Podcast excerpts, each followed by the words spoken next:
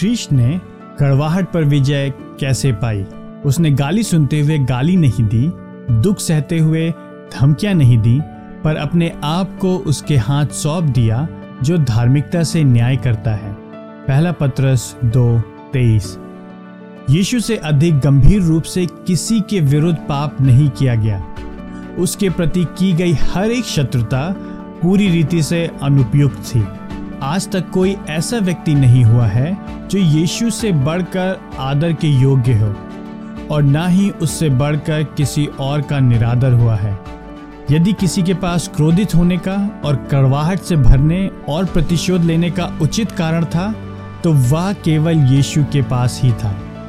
उसने स्वयं पर कैसे नियंत्रण किया जब नीच लोगों ने, जिनके अस्तित्व को यीशु ही ने बनाया था, उसके मुख पर थूका? पहला पत्रस दो तेईस इसका उत्तर देता है। उसने गाली सुनते हुए गाली नहीं दी, दुख सहते हुए धमकियाँ नहीं दी, पर अपने आप को उसके हाथ सौंप दिया, जो धार्मिकता से न्याय करता है।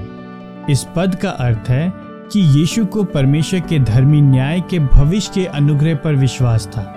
उसने जो भी अपमान सहा उसके लिए उसे स्वयं प्रतिशोध लेने की आवश्यकता नहीं थी क्योंकि उसने अपने पक्ष को परमेश्वर के हाथों में सौंप दिया था।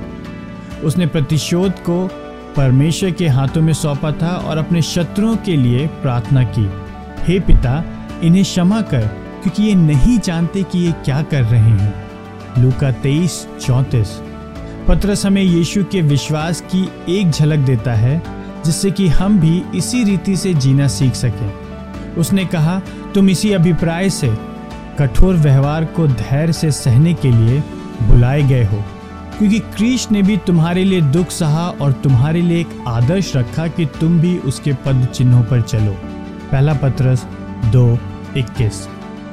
यदि क्रीश ने उस बात पर विश्वास करने के द्वारा कड़वाहट और प्रतिशोध पर विजय प्राप्त की, जिसे भले न्यायाधीश परमेश्वर ने करने की प्रतिज्ञा की थी तो हमें और कितना अधिक ऐसा करना चाहिए?